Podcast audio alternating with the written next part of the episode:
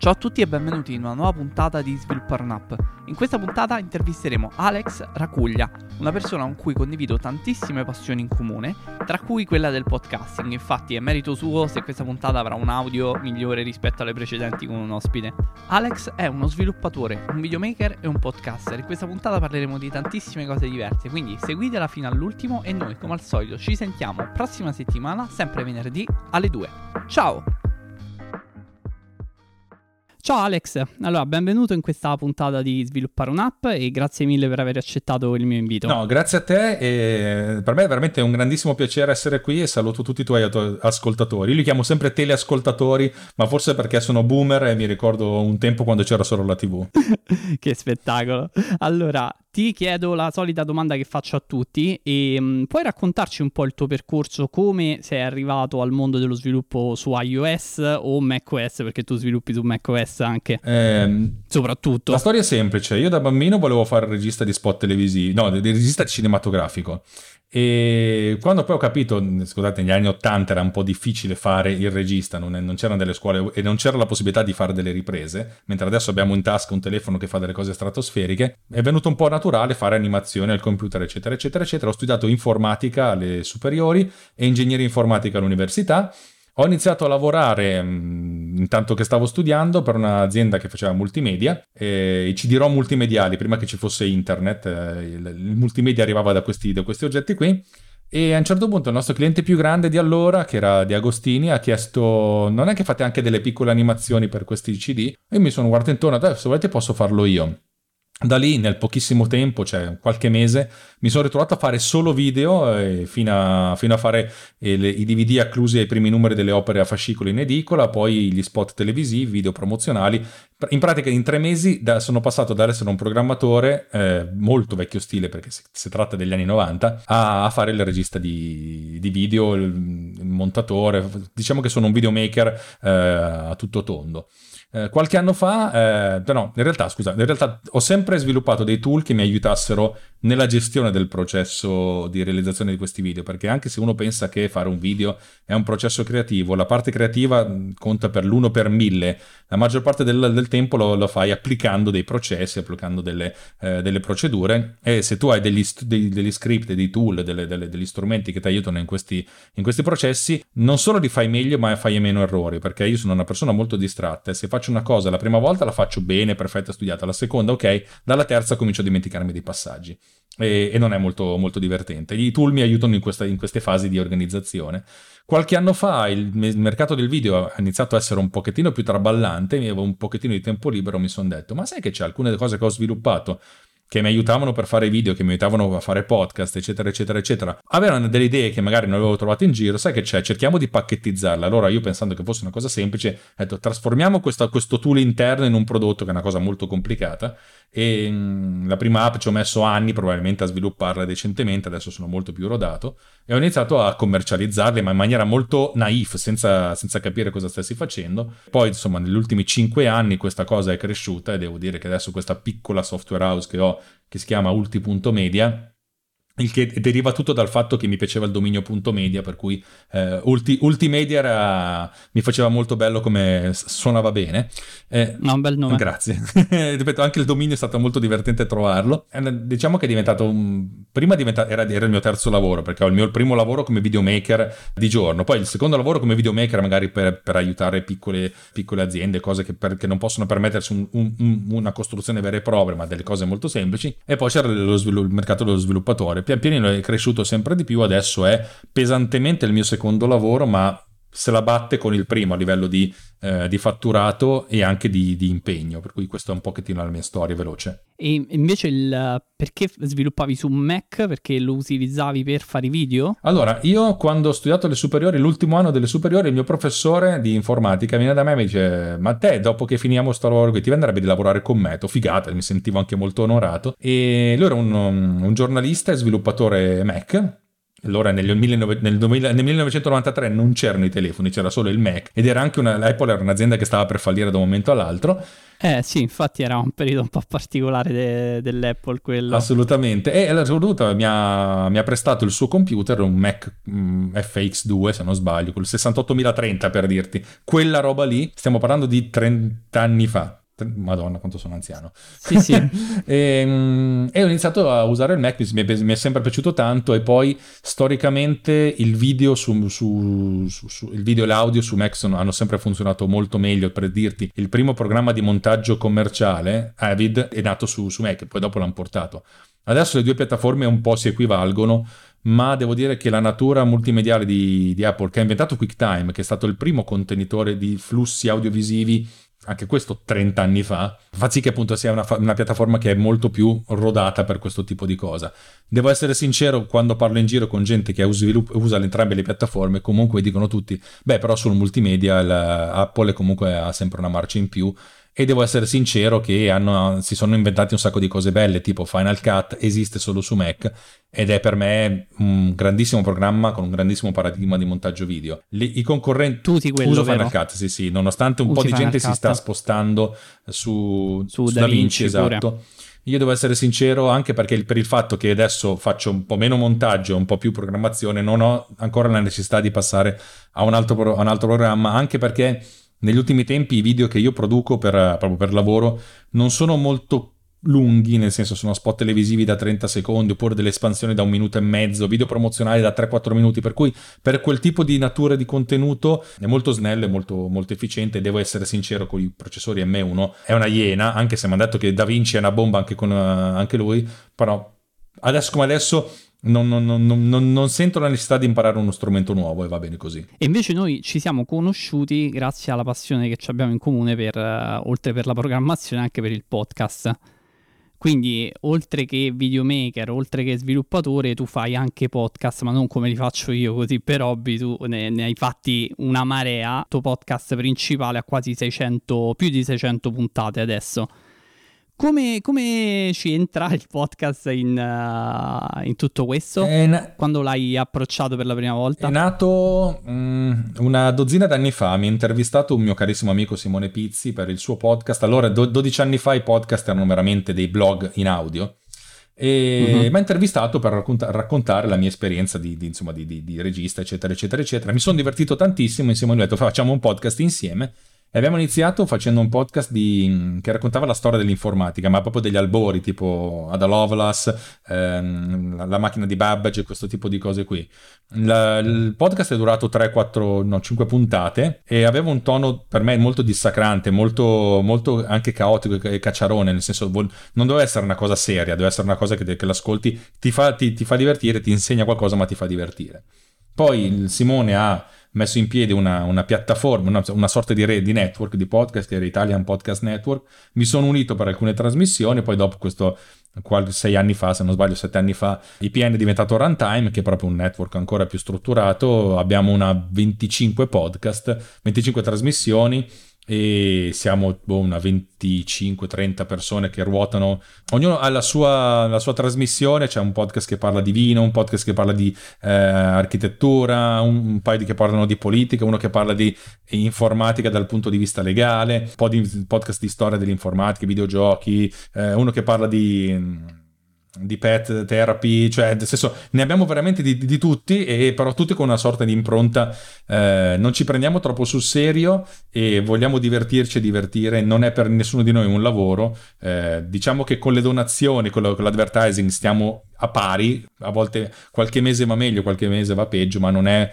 nessuno di noi lo vuole fare come in maniera non dico professionale, però nel senso in maniera che divenga meno divertente, ecco, cioè diciamo che abbiamo questa sorta di, di libertà il nostro obiettivo è sempre stato quello di migliorare sempre, più, sempre di più la, la, qualità, nel senso perché da, da, da, dieci anni a oggi le cose sono cambiate, devi essere preciso, perfetto, performante, eccetera, eccetera, eccetera. Io personalmente, non avendo più il tempo che avevo una volta per mettermi lì seduto a parlare, ho, ho trovato la, la, modalità di fare il podcaster, nel senso che registro in automobile con un microfono decente che ho in macchina, eccetera, eccetera, filtro tutto, eh, cerco di montare, non dico in automatico, ma nel senso di farmi aiutare dai miei tool per mh, mm, riuscire a produrre un contenuto che possa essere eh, gradevole da ascoltare e comunque sempre con una, un tono, come dire, non mi voglio prendere troppo sul serio, non voglio fare personal branding. Chi, mi, chi ascolta il mio podcast che è Tecnopills che io lo chiamo il mio flusso di coscienza digitale, cioè si rende conto che io magari racconto delle cose che possono essere magari per qualcuno interessanti, che ne so,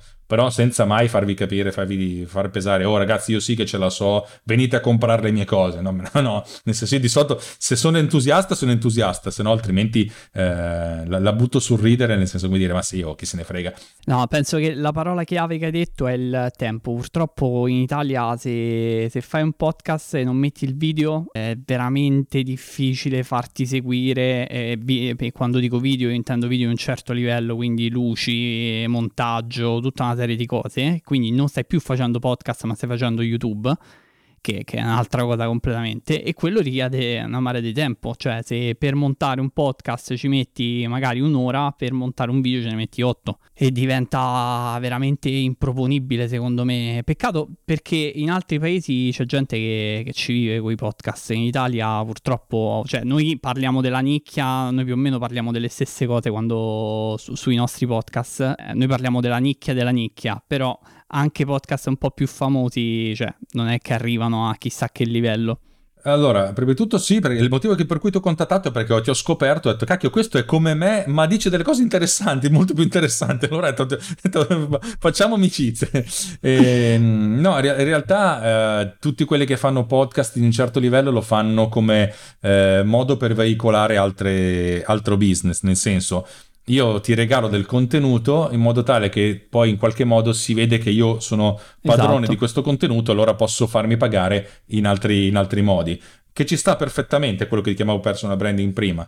Um, io non sono un grandissimo, non sono un grande marchettaro e nonostante io lavori nel marketing perché produco pubblicità, cioè fino a ieri era, c'era su Rai 1 il mio spot televisivo, non, quando parlo di me stesso, cioè non ci riesco anche perché conos- conoscendo tutti i trucchi del marketing, e ogni volta che io vedo uno spot, un advertising, qualsiasi cosa, io cap- capisco quali sono le, le, le, lo schema sottostante, cioè io vedo la matrice di Matrix, cioè nel senso non riesco, non riesco a essere onesto perché cioè, mi, sentirei, ehm, mi sentirei sporco a farlo con me stesso. Non che il marketing sia sporcizia, tutt'altro, anzi tu lo spieghi molto molto bene, è che... Eh, forse, nel senso, conoscendo anche i miei punti deboli, faccio molta fatica a, a, a nasconderli, a far vedere solo i punti forti, perché mi sembra poi di fare, di prendere, di non essere onesto con, le, con la gente. E ho sempre il terrore di dire che qualcuno arriva fuori da, alzando il ditino, eh ma tu non hai detto questo, non hai detto, non hai detto quest'altro, e io crollo, per cui a questo punto faccio un sacco di passi indietro e cerco di farlo nel modo, cioè cerco di fare podcast comunque comunicando il mio entusiasmo ma senza comunicare me stesso. Poi in realtà ho trovato un paio di lavori facendo questo podcast, anche divertenti, però sono, state, cioè, sono mosche bianche, non, le, le, le, vivo, le vivo come degli errori di fluttuazione statistica. No, comunque tu nel tuo podcast secondo me comunichi molto te stesso, cioè molto di te stesso in quel podcast e passa sicuramente la persona che sei, non fai personal branding in quel podcast. No, però è bello, a me quando l'ho ascoltato, ho ascoltato una puntata, due e sicuramente era diverso da molti altri podcast che ho sentito, tutti impostati, tutti in un certo modo. Cioè, tu hai un filone, parti, cominci a parlare, è una cosa che ti invidio tantissimo perché tu riesci a parlare veramente per 10 minuti di continuo, cosa che io non riesco a fare. Infatti, le, le, le puntate di sviluppare un'app, tutti migliaia di tagli ci stanno. Però sì, diciamo anche perché hai fatto 600 puntate, quindi ormai sarai un esperto. Ci arriverò io fra, fra un paio di anni probabilmente. Ma facendo conto di tutte le trasmissioni in cui io sono stato host o guest, diciamo che sono sul migliaio adesso. per cui sono cioè, t- tanto tempo, sono anni e anni e anni che, che, che, che vado yeah. avanti. Devo essere sincero che farlo, anche farlo da solo, io lo faccio in auto, è molto più comodo in auto, devo dire che ti dà una sorta di... ti spinge ad impostarti in un certo modo. Infatti molta gente che mi conosce, mi sente parlare dice ma tu sei lo speaker? No, eh, si capisce che la mia dizione è tutto fuorché, eh, fuorché perfetta e poi lavorando con i doppiatori... Eh ma la, la dicono tutti, io pure inizialmente quando ho iniziato a fare podcast ho detto io parlo male, parlo male, c'è una dizione bruttissima. Poi riascoltando, riascoltando, riascoltando, ho capito che la dizione conta per il 3% del contenuto totale totale, no? Perché tutto il resto lo fai il ritmo che usi, il modo in cui dice le cose, il trasporto che, che riesci a trasmettere nel momento in cui parli di qualcosa che ti piace, no? È tutto lì. La, la, differenza tra uno che eh, riesce a parlare bene e uno che magari fa fatica. L'addizione poi è qualcosa che sì, magari dico una parola in un modo non perfetto, però alla gente fondamentalmente interessa poco, penso. Sì, no, è vero, è vero, è tutto questione di atteggiamento, sempre. Eh, io devo dire la verità, poi mi faccio su- supportare dai miei strumenti, per cui ho tutti i sistemi di tagliamento delle pause, poi me li sono calibrati su me stesso, per cui so quanto tagliare, di, di, quanto. Alla fin fine, se io faccio una registrazione in auto di 10 minuti, il, il file che ne esce fuori di 9 minuti e mezzo però quei 30 secondi tagliati di pause sono già un grandissimo aiuto. Poi mi riascolto, a volte mi riascolto bene, cioè dipende anche dal tipo di natura di puntate, per cui mi metto lì davanti al computer e faccio l'editing. A volte faccio, ehm, lo faccio intanto che lavo i piatti, per dirti, che è molto comodo, per cui essenzialmente mi stacco dal lavaggio i piatti solo se sento qualcosa di veramente sbagliato e mi rendo conto che un sacco di imprecisioni, indecisioni, un sacco di M ci possono anche stare. Poi dal punto di sì, vista sì, della, puliz- ah. della percezione subconscia, andando a tagliare tutte queste cose le cose migliorano sicuramente, però c'è anche un trade-off tra eh, se io ho una puntata di un'ora e ci metto un giorno a montarla, parliamo nel senso, cioè, questa cosa qua deve, certo. deve, essere, deve essere, ben, ehm, ben ripagata da qualcos'altro, anche solo il fatto di dire questa puntata voglio farla bene perché è una cosa speciale, allora ci sta, ho fatto io ho anche un podcast di musica che aggiorno pochissimo perché ultimamente ho poco tempo, mm, c'è stata una puntata che ho impiegato anni a pensare per, prima di, di farla e l'ho editata 18 volte, è stata una cosa proprio pulita, ma perché volevo fare una cosa figa che rimanesse. Eh, ai fan di quel tipo di, di, musica è piaciuta tantissimo, però dico sì, ma quella, una volta ogni sei mesi posso fare una roba del genere perché ci sono dei limiti.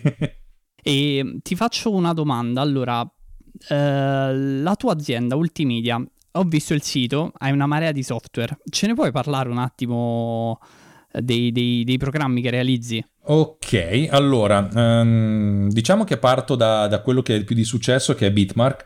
Um, questa è nata da un'idea che ho avuto um, essenzialmente mille, insomma, un sacco di tempo fa. Ero veramente, l'avevo sviluppato la prima versione in un altro linguaggio, con un altro sistema.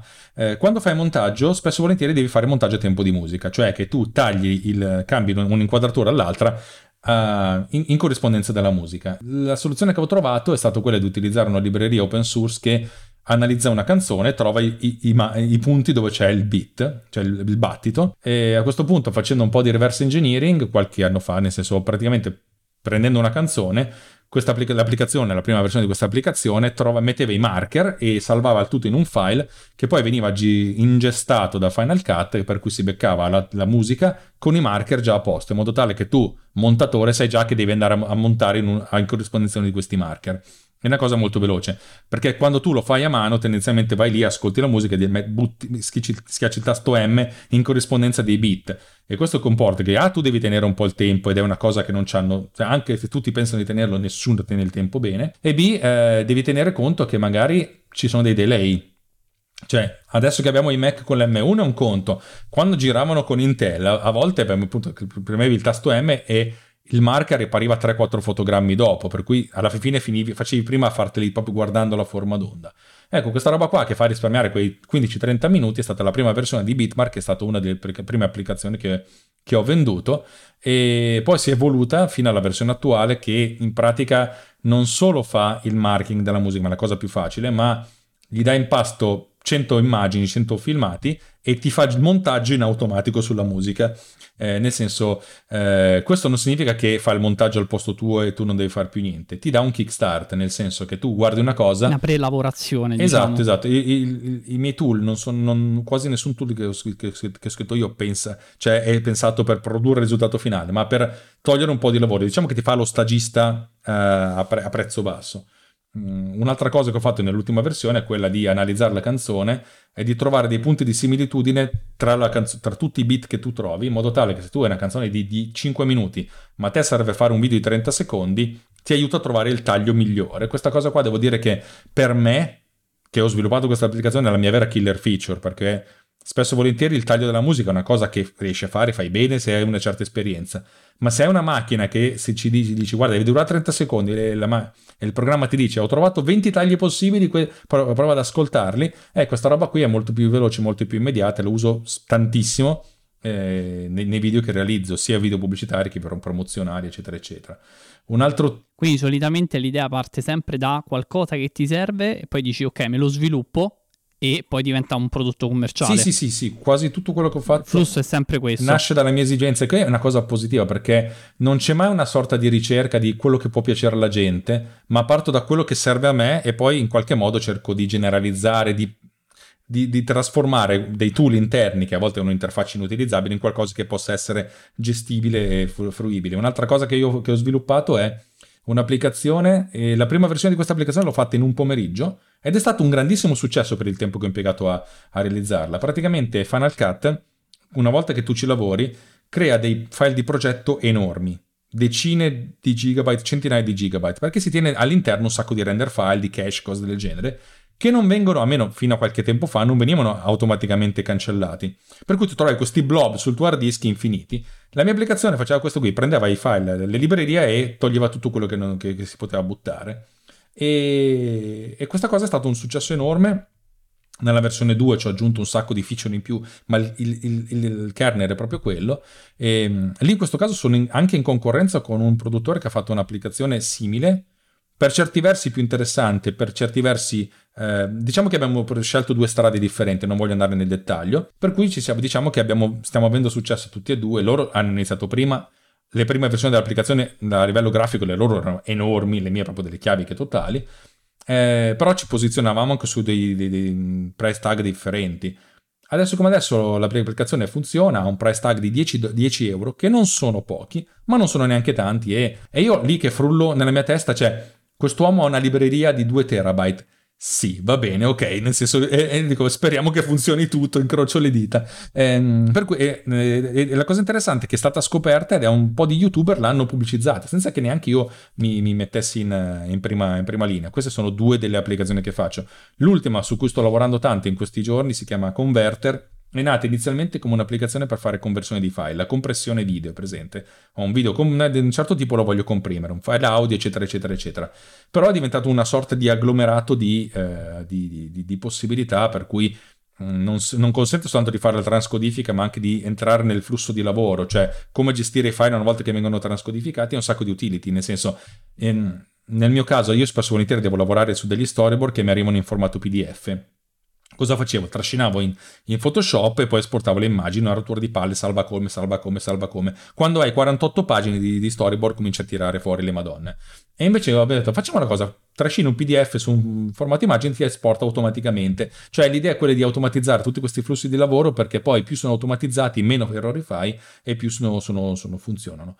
L'ultima cosa che ho aggiunto proprio oggi pomeriggio è stata la possibilità di utilizzare un modello di intelligenza artificiale per fare l'upscale dell'immagine. I risultati, ne parlavo con un, con un mio amico, non sono come quelli dei, dei neural engine di Photoshop. Però Photoshop è un'applicazione che se ti va bene paghi 25 euro al mese. La mia applicazione costa 10 euro, per cui nel senso il modello che ho utilizzato è molto buono, nel senso non è perfetto, ma non è che stiamo parlando di una squadra di Serie A o una squadra di Serie C siamo lì, nel senso, è un po' come parlare di Juventus-Chievo, nel senso probabilmente il Chievo perde, ultimamente non è probabile neanche, neanche questo, eh, però per dirti c'è questo tipo, così si capisce anche che squadra tifo, però nel senso diciamo che un pochettino se la batte e funziona ed è un'applicazione comoda, trascini e funziona senza grossi problemi, cioè la mia idea è sempre quella di, eh, di fare applicazioni che sono veloci da utilizzare, perché così ho meno tempo di, di, di sbattimento. Ne parlo spesso nel mio podcast, il grosso problema quando fai un mestiere di un certo tipo è il context switch Stai, pensando, stai facendo un lavoro, devi per fare un'altra cosa, un taschettino, un compito piccolissimo, devi spegnere il cervello, riattivarlo, fare il context, magari per fare l'azione ci metti 10 secondi, ma ci metti 30 secondi per ricordarti devi, cosa devi fare. Se invece devi soltanto trascinare un file da una parte, questa roba qua non ti interrompe il flusso di lavoro su cui stai lavorando e automatizza tutto il resto.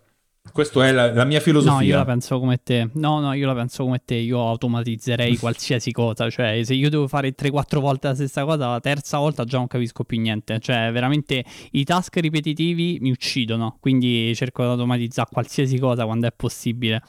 E eh, che tra l'altro poi le nostre applicazioni hanno anche un'altra cosa in comune, ovvero sia Astro che le due applicazioni sono tutte pubblicate fuori dal Mac App Store. Insieme a te volevo parlare proprio di questa cosa. Per me è stata un po' una scelta forzata. Se avessi potuto l'avrei pubblicata sul Mac App Store. Per te, per quale motivo le pubblichi fuori dal Mac App Store? Per due motivi principali. Uno è fino a ieri le mie applicazioni facevano chiamate di sistema alla shell e fino all'altro giorno praticamente le mie applica- le applicazioni per, del Mac App Store erano eh, blindate dalla sandbox per cui non era possibile, cioè se tu facevi quella chiamata l'applicazione veniva rigettata per cui mi sono detto vabbè questa è una scelta eh, adesso è fattibile. Adesso sembra. si può fare. Cioè, facendo dei, dei, dei, magheggi è fattibile. Più che altro devi fare gli entitlements, devi fare una richiesta, devi, devi specificare perché fai questa roba qui. Cioè, alla fine diventa veramente una roba molto, molto, molto pressante dal punto di vista che in confronto farsi accettare un'applicazione per, per l'App Store normale è un gioco da ragazzi. Questa roba qui è una cosa molto complicata, eccetera, eccetera, eccetera. E poi comunque avevo già sviluppato tutto il mio motore di, eh, di e-commerce, per cui Va bene così. l'alt- l'altro motivo, è un motivo anche un pochettino più opportunistico, è che qualsiasi applicazione tu carichi nel Mac App Store te la craccano in 25 minuti, se ha un minimo di successo. Per cui è molto più facile fare qualcosa che non venga craccato perché il Mac App Store ha, una, ha un unico modo di certificare le licenze, per cui una volta che la cosa funziona è abbastanza facile craccartela.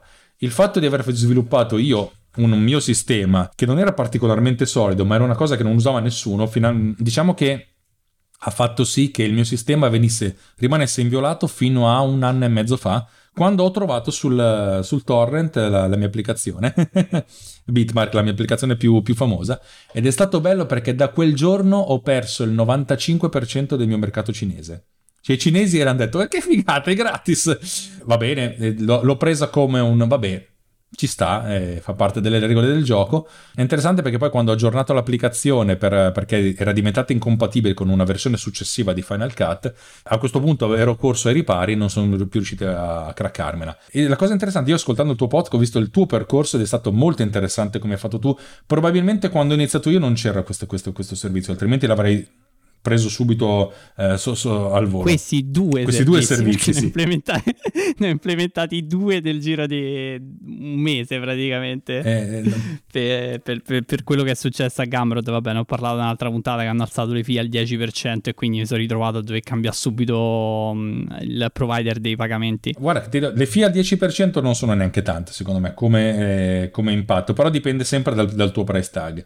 Ehm... Eh, c'è pure la carta di credito tu considera ah, okay. con uh, Lemon Squeezy, quello che, che, utilizzo adesso, ha il 5% di fee più il uh, intorno al 2% di, di fee per la, le carte di credito, quindi stai intorno al 7%. Con Gumroad stavi intorno al 13%. Ok, che comunque non è, devo essere sincero, per evitare lo sbattimento ci starebbe anche dentro. Um, io, il grosso problema che io ho personalmente con le dipendenze di questo un servizio di, molto forte è proprio quello, nel senso che succede se il servizio non esiste più? Che succede se ti cambiano le carte in tavola? Ripeto, io mi sono fidato di Firebase di Google per un sacco di tempo, poi a un certo punto mi hanno cambiato le api e baffan... scusami, certo. e mi sono detto, sì, vabbè, però se ogni volta che questi qui di Google decidono che una cosa non gli piace, cambiano l'idea, io devo passare notti insonni per, per sistemare le cose, per tornare al punto zero, diciamo che ci penso sempre, adesso ci penso veramente tanto di più prima di, prima di, di, di mettermici sotto. Poi ho fatto un esempio strano perché poi Google è, sui servizi strani tipo Stadia magari ti, te, li, te, li, brucia da un giorno all'altro su cose un pochettino più forti ti dà degli anni di, di tempo per adattarti. Sto pensando per esempio a, uh, a, Google Ads che adesso passa dalla 3 alla 4 eccetera eccetera. Però mh, mm, ultimamente nel senso se posso gestirmela io bene personalmente io un 13% glielo lascerei volentieri per evitare tutti gli sbattimenti. Ma questo è eh, es- esatto, infatti la prossima domanda era, cioè tu hai tirato su un'infrastruttura per gestire tutta questa cosa, perché considera io mh, quando ho approcciato il problema per la prima volta ho detto ok, ho bisogno di un'infrastruttura di pagamenti, potrei utilizzare Stripe che va implementato, eccetera, eccetera. Seconda cosa, ho bisogno di eh, un'infrastruttura per gestire le licenze. Quindi ti serve un server che stacchi una licenza nel momento in cui eh, la, l'hai comunque venduta l'applicazione, no? Terza cosa, ho bisogno di un'API esposta per poterla validare questa licenza. Quindi, cioè, tu hai sviluppato tutte queste tre cose insieme. Sì, allora adesso io, cioè, è, è, per certi versi più semplice, per certi versi magari anche più complicato, ma anche perché magari non, non sopravvalutarmi, non sono un grande programmatore. Ehm, io la mia idea è che le, le, mie applicazioni lavorano con dei serial number, per cui tendenzialmente okay. Ho un'applicazione che genera serial number, un plugin di WooCommerce che vende serial number, che comunque garantisce l'unicità, eccetera, eccetera, eccetera e ho un server in cui essenzialmente ci sono questi serial number, quelli che sono, ci sono tutti, quelli che io creo, eh, ovviamente con un accesso con password, con insomma criptato, cioè, con, con, i, con, quasi tutti i crismi di, eh, di, di, di, sicurezza. L'applicazione quando viene lanciata la prima volta dice chi sono, cosa sono, se non c'è un serial number comprato diciamo che lo genera automaticamente, lo crea su, su questo server e si dà una data di scadenza, eh, che sono sette giorni. La trial per me è fondamentale, io regalo sempre sette giorni, usala, non mi rompete le palle, usatela, sai la cosa interessante è quanta gente ti compra se, prima, prima, ancora di aver usato la trial per poi scoprire che il prodotto non è quello che ti serviva, che, che dici ma siete scemi? Vabbè, eh, poi diciamo che l'idea è quella di far sì che l'applicazione a un certo punto capisca che è scaduta la trial, il che lo fa nel senso non, non andando semplicemente a checkare la data di, di creazione, la data di, uh, con un se- una serie di, di, validazioni di hash e poi si connette alla, con, un, con, un, machine ID derivato dal, dal, dal, dal fatto che c'è un, un identificativo unico della macchina, per cui a un certo punto se viene inserito un serial number viene viene fatta una richiesta, questo serial number è libero, sì, allora me lo stacco io e di conseguenza vi associo il, il machine ID, altrimenti se è già stato occupato sono io e mi, sto richiedendo, bene, altrimenti no, questo serial number è già, è già stato occupato. Non... Per cui tendenzialmente c'è tutta questa uh, modalità di, di far sì che c'è un serial number che o è libero o non è libero, se è libero me lo prendo, se non è libero allora dico all'utente guarda che, è, che, che è già stato utilizzato eh, questo per evitare la compravendita. La cosa interessante, questa faceva ridere, eh, quando ho implementato la prima versione di Bitmark 2, ho implementato anche la possibilità di fare gli upgrade e ho evitato di, di fare un check sul fatto che anche l'upgrade fosse presente sul disco, eccetera, eccetera.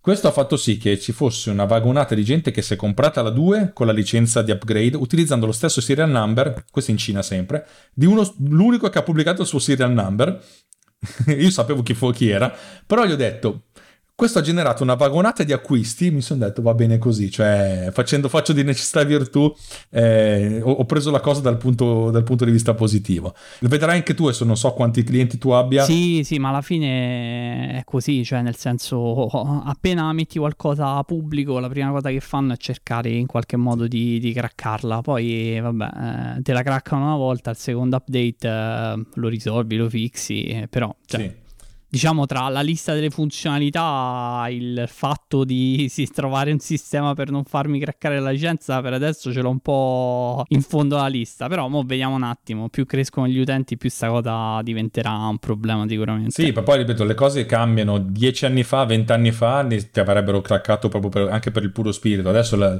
l'utenza è talmente variegata e complessa nel senso che chi se ne frega. Eh, io però ripeto quando penso a questa attività, dal punto di vista, passami il termine, imprenditoriale, io la vedo più a volte come se fosse un negozio di un salumiere, nel senso che cioè, devi anche adattarti alle esigenze del, di quello che succede, di vivere il flusso e di vivere la cosa come una sorta di, di, di, combattimento continuo. Ripeto, combattimento continuo col feedback dei, dei, dei, degli utenti, cioè che a volte fanno delle richieste in maniera anche quasi pretendendo delle cose, nel senso, c'è cioè uno che mi ha chiesto questa applicazione fa questo, potresti aggiungere quest'altra cosa, che è una cosa che non c'entra assolutamente niente, guarda, magari puoi usare quest'altra roba qui. Sì, ma io vorrei che fosse... Eh, ma che cazzo vuoi dalla mia vita? Sì, vabbè. sì, perché poi, cioè, magari per l'utente è qualcosa di semplice, no? Mm. Ma ogni singolo cambiamento, cioè, io ho capito con, con Astro che il, um, il, 90% della difficoltà non è tanto la parte tecnica, ma è adattare quella parte tecnica poi a una user experience che funzioni. Quella è la cosa più complicata in assoluto, perché magari la parte tecnica la sviluppi pure con un pomeriggio, però creare un, un, un processo, un qualcosa che non solo funziona, funzioni, ma che sia anche facile da utilizzare per l'utente, cioè lì diventa veramente difficile. Sì, sì, assolutamente. C'è stato anche una... qualche tempo fa c'è stato la, la, il principio di dire invece di fare un'applicazione che fa 10 cose, fai 10 applicazioni che fanno una singola cosa, che è anche una cosa giusta per semplificare. Io sto su, con l'ultima applicazione che ho scritto, solo l'ultima, appunto, Convert, sto un po' tornando indietro, ma perché è un'applicazione che ha dentro le applicazioni, per cui diciamo che c'è anche una sorta di store interno per potersi scaricare dei preset, dei workflow, cioè è diventato una sorta di, di meta, di meta applicazione, però mi rendo conto che sì, andare a togliere è la cosa più difficile, anche perché uno può dire Ecco, per esempio, l'applicazione per fare la pulizia dell'audio, che è Pod Cleaner, che adesso sto dismettendo perché ho portato i filtri all'interno di Converter. Eh, ho passato un sacco di tempo a cercare quali, quali erano i valori di default da mettere dei vari, dei, dei vari filtrini in modo tale che potessero adattarsi non soltanto a me, che ero il, il, test zero, il test zero, ma anche ad altre persone. Ed è stato molto, molto, molto complicato e ci ho messo un sacco di tempo. E allora a questo punto la, la, la, la domanda che io mi faccio è: devo dare flessibilità, ma devo dare anche la possibilità di, di, di, far sembrare che le cose siano semplici. Per cui le interfacce mie cercano di essere abbastanza minimaliste, ma con un pulsantino, come dire, se, vuoi, se sai quello che stai facendo, se vuoi andare di più, clicca qui che ti dà tutte le possibilità, tutti, tutti i parametri, tutti gli slider. Ed è sempre giusto, è un, veramente un ballare sul filo del rasoio, del troppo semplice, troppo complicato, facile da usare, difficile da usare, è veramente un macello. Infatti io devo essere sincero, volevo scaricarmi la tua app per capire qual è stato il tuo, il tuo flusso di pensiero poi, nel senso, lo userò per, per, per scrupolo così per, eh, con una mia app che, che c'è sul, sull'App Store, ma senza, senza grossi.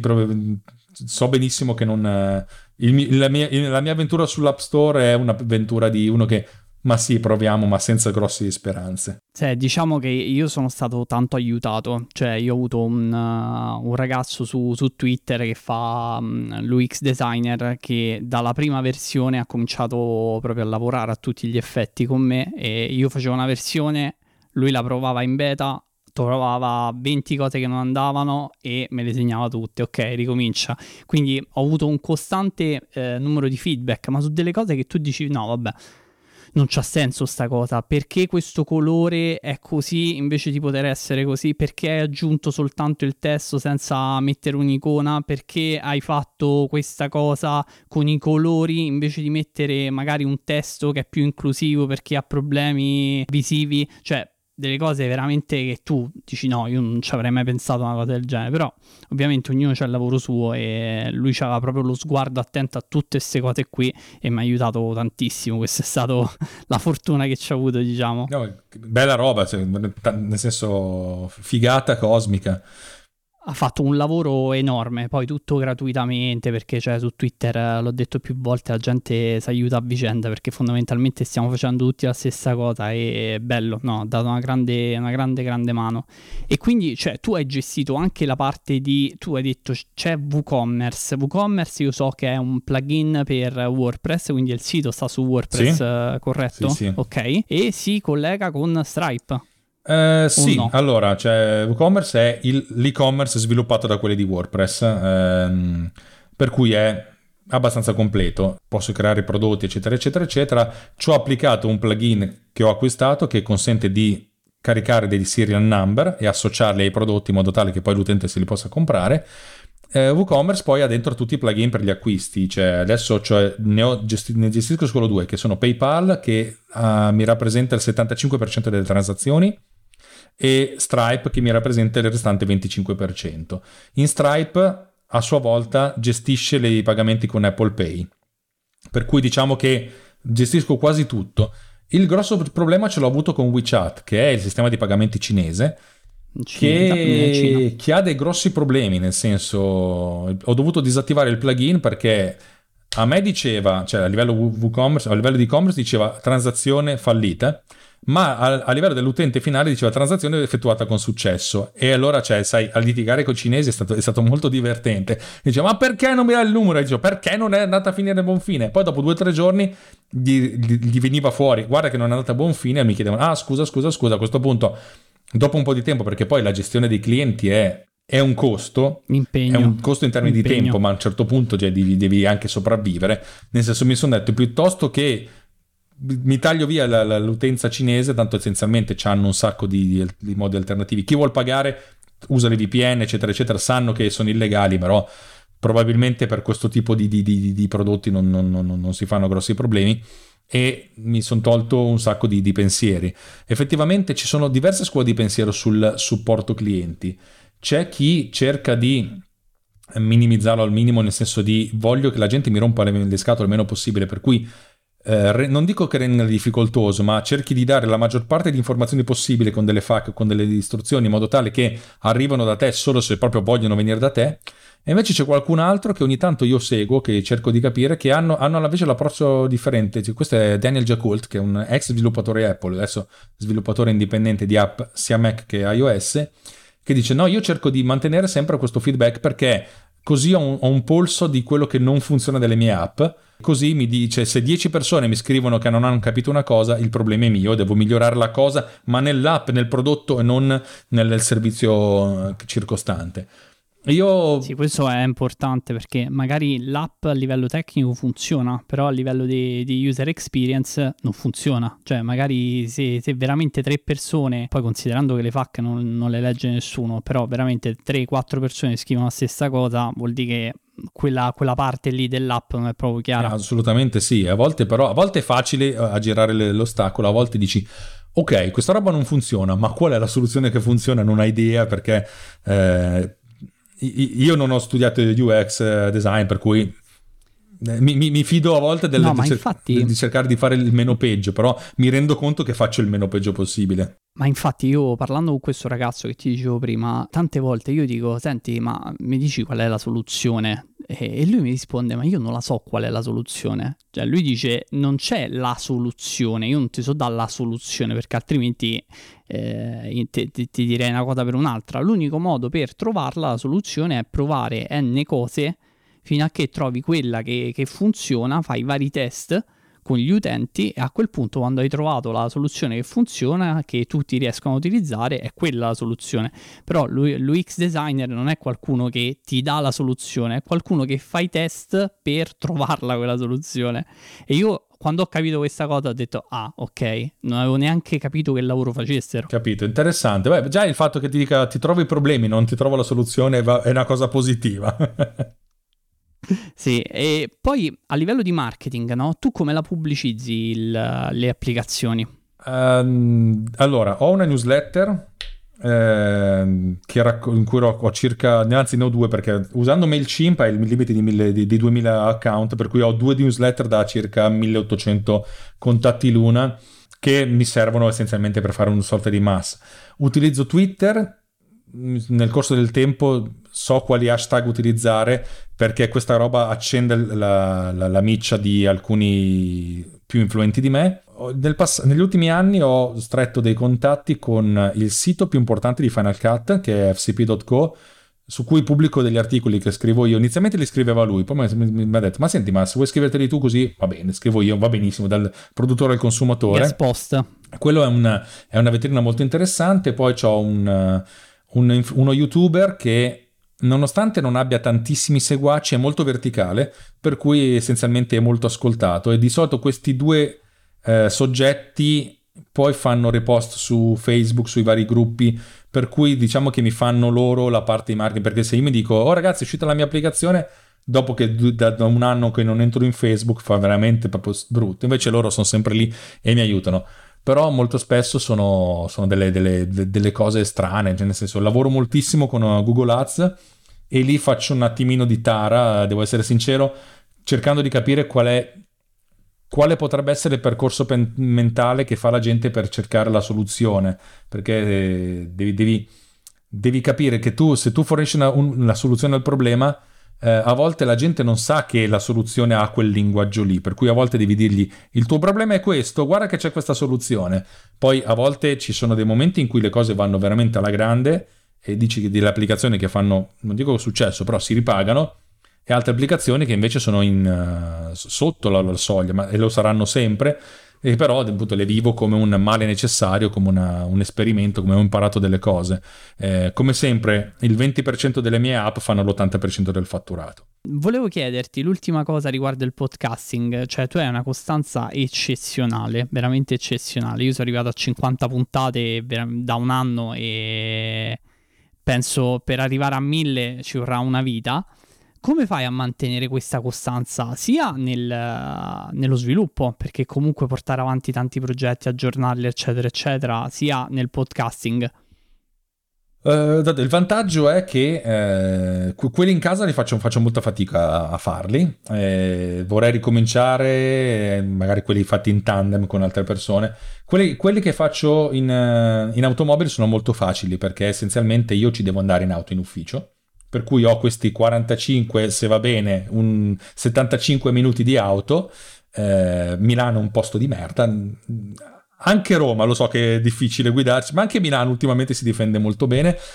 Una parte, la, secondo me, una delle parti più belle dei, dei, tuoi podcast è quando scleri contro gli automobilisti, cioè quello è veramente una parte eccezionale del eh, podcast. Me l'hanno detto, però sono tutte reali, cioè non c'è niente di inventato.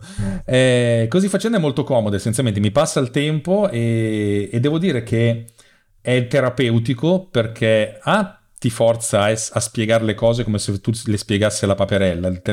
E in più questa cosa qui ti, a, me, a, me, aiuta tantissimo per formalizzare, cioè nel senso eh, mi fa passare il tempo, mi aiuta a formalizzare e negli ultimi tempi il mio montaggio è molto molto automatizzato, per cui eh, con tutti i tool che mi sono sviluppato sia per l'audio che per il video faccio andare avanti le cose e a volte se devo, essere, devo fare una puntata seria me la riascolto bene e cerco di seguirla eh, altrimenti a volte proprio negli ultimi periodi le, le, le, taglio le pause, metto a posto l'audio, finalizzo tutto, lo, lo mando fuori così, mi riascolto perché mi riascolto sempre, cosa che sicuramente fai anche tu. Assolutamente per... perché è fondamentale, altrimenti non, non, capisci dove sbagli, non capisci com'è il ritmo, è fondamentale. Ma soprattutto, io dico, il podcast lo fai sempre in tre momenti, quando lo registri, quando lo monti e poi finalmente quando ti riascolti lo, lo, ti ascolti in un, in un, modo diverso, finalmente vedi cosa, cosa, vedono gli altri, ascolti quello che ascoltano gli altri, per certi versi a volte è una, nuova, è una riscoperta. T- eh, oltre al fatto di migliorarsi, eccetera, eccetera, sì, questo è, è, è naturale, ma eh, vedete, incuriosisce perché mi, eh, io sono curioso di quello che, di quello che come se fosse una, un'altra persona, io spegnessi eh, la mia memoria, mi riascolto, ultimamente ho un... È vero una sorta di finestra di tre settimane dal momento in cui registro al momento in cui mi riascolto. Mi sono già dimenticato tutto perché i miei neuroni sono andati alle cozze e deve essere long covid, oltre che l'età. E per cui questa cosa qua diciamo che, che si autoalimenta e riascoltandomi ultimamente dico vabbè magari qui hai tossito, vabbè ma c'è di peggio. Ovvio che non potrei, se dovessi fare una cosa sponsorizzata per qualcuno, farei una cosa completamente diversa. Ripeto, io faccio montaggio audio per spot televisivi e allora lì vado a limare singoli fotogrammi, vado proprio a beccare, eh, alzare il volume di una sillaba di 3 decibel per poi abbassare. Cioè, c'è quel tipo di, di, lavoro certosino e se dovessi farlo proprio per mestiere farei quella roba lì. Ma siccome non lo faccio per mestiere, lo faccio per me, cerco di automatizzare quanto più possibile e poi di... Boh, vedere, nel senso, gli, gli utenti non, non, non, non, ho centinaia di migliaia di ascoltatori, ma non, se ne va, quelli che ho non se ne vanno, per cui eh, probabilmente apprezzano il fatto che scleri quando in automobile qualcuno mi sorpassa male, ma va bene, va bene anche quello. Tu sai per caso il tuo pubblico è eh, prettamente di sviluppatori oppure è variegato, cioè magari anche persone semplicemente curiose di ascoltare quello che fai, anche se magari non capiscono al 100% di programmazione? Uh, credo che ci sia un 10-15% di programmatori, anche se non sono super fighi quelle, come quelli che magari ascoltano Gitpar per dirti, non so se conosci. Sì, eh, sì. Di cui sono stato ospite, sono stato molto contento perché sono, è, è, interessante andare a fare gli ospiti della gente perché eh, finalmente li vedi in faccia. Per cui diciamo programmatori un pochettino di, leggermente differenti un 10% di quelli che fanno il mio mestiere nel video, il restante è gente che non so per quale motivo mi conosce, boh. però dice che se, se rimane attaccata e devo dire che è interessante, ogni tanto sento il feedback di qualcuno che fa tutt'altro nella vita, uno che fa un mio amico che fa lo psicologo, un mio amico che fa l'architetto, no ma guarda che ho capito abbastanza quello che hai detto, allora va bene così. Per cui credo che sia anche una sorta di... Quello è fondamentale quello secondo me è fondamentale che riuscire a spiegare a qualcuno che non sa niente di quello che fai e trasmettergli comunque qualcosa, no? Trasmettergli la tua passione per quello che stai facendo. Cioè, se riesci a fare quello, secondo me sei, sei, arrivato a un buon punto. Io spero di riuscirci, però quello è il mio obiettivo fondamentalmente. Ma te devo dire, io ti ascolto a volte con le orecchie anche di uno sviluppatore, vuol dire che tu sei, hai anche il giusto bridge tra sviluppo e marketing, che è una cosa fighissima. E devo dire che secondo me nel panorama italiano questo tipo di cosa mancava, perché c'è il, quelli dei programmatori, programmatori, programmatori, quelli dei markettari, market, market, tu sei una sorta di bridge, ma perché tu per, per primo, te, ascoltandoti si vede, ho fatto questa esperienza, vediamo come funziona funziona e tu stai imparando, stai facendo le cose intanto che le impari, impari le cose intanto che le fai. Certo, certo, secondo me è quella la parte, cioè io vorrei vedere questo tipo di contenuti, no? Che poi è quello che fai pure tu, cioè nel senso scleri su una cosa, me la racconti, cioè ci ho perso mezza giornata per riuscire a fare questa cosa qui, no? È, è il, non tanto la soluzione, è il processo per arrivare alla soluzione, secondo me è la parte più interessante, Sì, no? sì, assolutamente. Secondo me, cioè io questo è il tipo di contenuto che voglio ascoltare, quindi questo è il tipo di contenuto che produco, fra, fra virgolette, no? E niente, allora, l'ultima cosa che chiedo a tutti, dove possono trovarti i nostri ascoltatori? Allora, se volete ascoltare il podcast in cui sclero contro gli automobilisti, in cui racconto la mia esperienza di sviluppatore, è Tecnopills, T-E-C-H-N-O Pills,